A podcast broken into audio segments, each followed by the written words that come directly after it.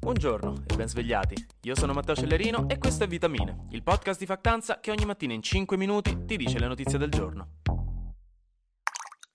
Stamattina cominciamo col botto, raga. Questo è veramente divertente. Cioè, è anche vagamente distopica, però visto che interessa gli Stati Uniti e non noi, possiamo dire che è divertente per stavolta. Allora, M&M's, che insomma, lo conoscerete tutti, è lo snack preferito di tutti i papà del mondo durante i viaggi in autostrada, ieri ha annunciato, nello stupore, nello scandalo, nel supplizio generale, che non utilizzerà più le sue mascotte classiche, quelle che usava da decenni, cioè i vari M&M's colorati umanizzati. Avrete visto le pubblicità, c'è quello rosso più basso, quello giallo più alto, poi ce n'è di verde, blu, marrone. Recentemente ne avevano anche aggiunto un altro viola che doveva rappresentare l'inclusività in qualche modo.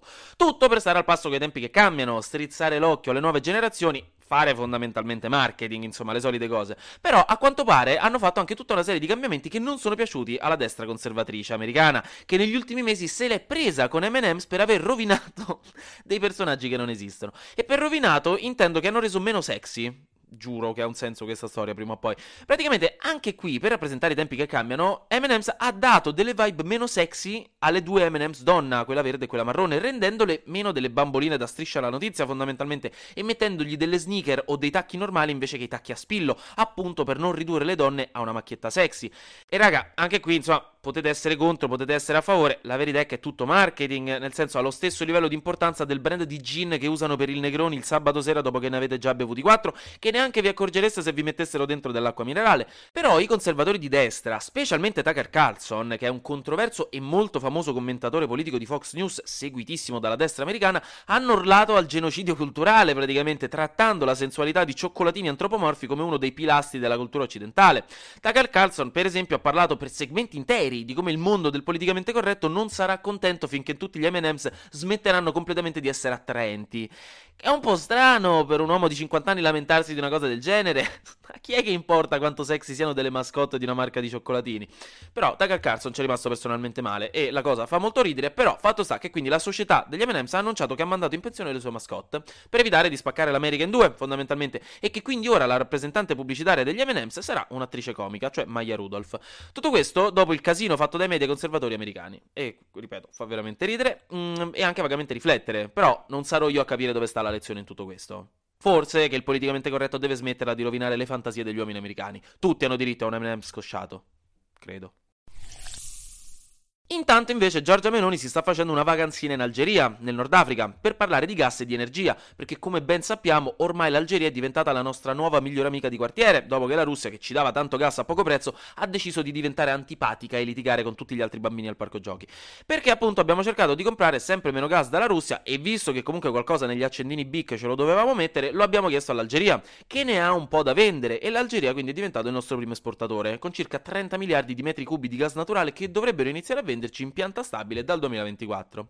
E per insaldare i rapporti di una grande amicizia che ci sarebbe stata assolutamente anche senza i miliardi di euro di accordi commerciali, eh, che nessuno lo metta in dubbio, Meloni è andata in visita ad Algeri insieme all'amministratore delegato dell'ENI Claudio Descalzi. Sono andati lì, come dicevo, per insaldare i rapporti e parlare anche un po' di investimenti, perché l'Italia è da un po' di tempo interessata a investire nel Nord Africa, con un duplice motivo. Il primo è che il gasdotto tramite cui il gas ci arriva dall'Algeria è bello capiente, ma le infrastrutture di estrazione e canalizzazione di questo gas in Algeria non sono molto efficienti. Quindi, insomma, per mandarci per bene tutto il gas che ci serve, servono investimenti, anche in energie rinnovabili, tra l'altro, che non è male. E in effetti, quale motivo migliore per farli? Perché il secondo motivo è che lo Stato italiano, su iniziativa del governo Meloni, ha intenzione di aumentare la sua influenza nel Nord Africa, per diventare un punto di riferimento per quella regione e soprattutto per i commerci di gas e di energia tra Nord Africa ed Europa, in quello che il governo Meloni chiama Piano Mattei per l'Africa, dove Enrico Mattei fu un ex presidente dell'ENI degli anni 50 del Novecento che ideò a quanto pare una politica energetica per togliere un po' dello strapotere che le grandi società energetiche inglesi e americane avevano in Africa. Comunque, roba storica, complicata, però sulla carta non sembra male perché l'idea di fondo sarebbe quella di lasciare più profitti derivati dalla vendita dell'energia ai paesi africani, mentre prima storicamente le grandi multinazionali tendevano a prendere tutti questi profitti per loro e quindi permettendo a questi paesi anche una maggiore crescita economica. Quindi insomma, staremo a vedere. Però tendenzialmente la visita di Meloni dovrebbe terminare oggi. Fine gita scolastica.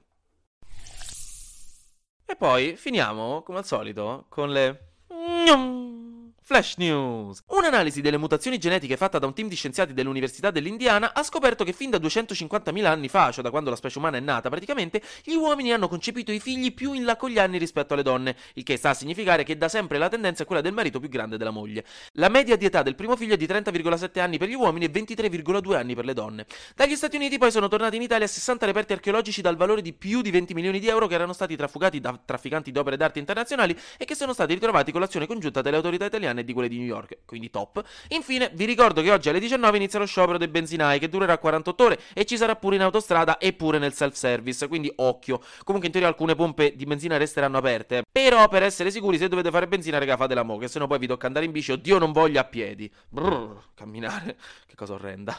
Vi auguro di no e sono serio. Anche oggi grazie per aver ascoltato Vitamine. Noi ci sentiamo domani perché sarà successo di sicuro qualcosa di nuovo e io avrò ancora qualcos'altro da dirvi. Buona giornata e mi raccomando, non mangiate gli M&M marroni.